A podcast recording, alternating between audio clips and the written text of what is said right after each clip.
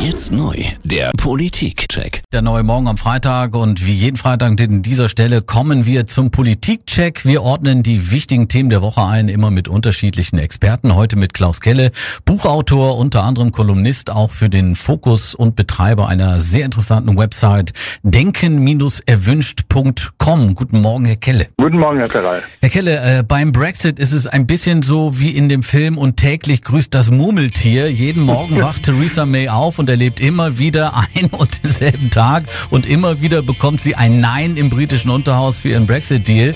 Jetzt das erneute Entgegenkommen der EU, Fristverlängerung bis zum 31. Oktober.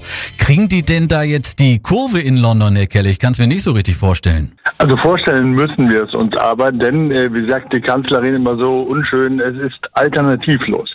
Die Briten wollen raus aus der EU und May oder auch jemand anders muss das organisieren jetzt und wird das organisieren. So lange wiederholen, bis das Ergebnis passt und dann, äh, das kommt auch bei den englischen Wählern nicht gut an. Die Briten gönnen sich den Brexit, Herr Kelle. Wir gönnen uns ab sofort ein Klimakabinett. Besteht aus sechs Ministern und der Kanzlerin Ziel, die für das Jahr 2030 angestrebten Klimaziele sollen doch noch erreicht werden. Ich dachte, für sowas hätten wir die Bundesumweltministerin Svenja Schulze von der SPD oder winkt die jetzt von außerhalb? Ja, also das dachte ich natürlich auch, aber all das, was die Bundesregierung uns vorspielt beim Klima, ist politisches Schattenboxen. Ärgerlich ist nur, wenn sie unserem Land, wie jetzt beim Diesel oder den völlig unsinnigen Fahrverboten, objektiv Schaden zufügen. Ich sag mal, Amis und Chinesen ballern Schadstoffe in die Luft ohne Ende und da sollte man anfangen. Deutschland spielt nur eine Mini-Nebenrolle dabei. Dann ist für die AfD, Herr Keller, ein Thema längst noch nicht vom Tisch und zwar der Posten des Bundestagsvizepräsidenten. Jetzt will die AfD es jede Woche neu probieren. Gestern die siebte Niederlage mit dem dritten Kandidaten Gerold Otten. Grundsätzlich steht der AfD, muss man ja sagen, der Posten ja zu. Jede Fraktion soll mindestens einen Vizepräsidenten stellen. Allerdings muss dieser ja eben vom Plenum gewählt werden. Funktioniert aber nicht. Was, was nun, Herr Kelle?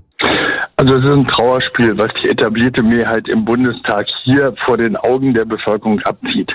In der Geschäftsordnung des Bundestages steht, dass jede Fraktion mindestens einen Vizepräsidenten stellen soll. Allerdings muss der vom Plenum gewählt werden. Und jeder Wahlgang, wo die Mehrheit der gesamten politischen Machtelite die AfD quasi am Nasenring durch die Manege zieht und immer wieder durchfallen lässt, egal wer kandidiert, wird der AfD zusätzliche Stimmen bringen. Und dann weinen anschließend wieder alle Krokodiltränen. Und vielleicht hat das einer der Verantwortlichen im Plenum gehört. Klaus Kelle, vielen Dank für den Politikcheck an diesem Freitag. Ein schönes Wochenende wünsche ich Ihnen. Das wünsche ich Ihnen auch. Tschüss. Tschüss.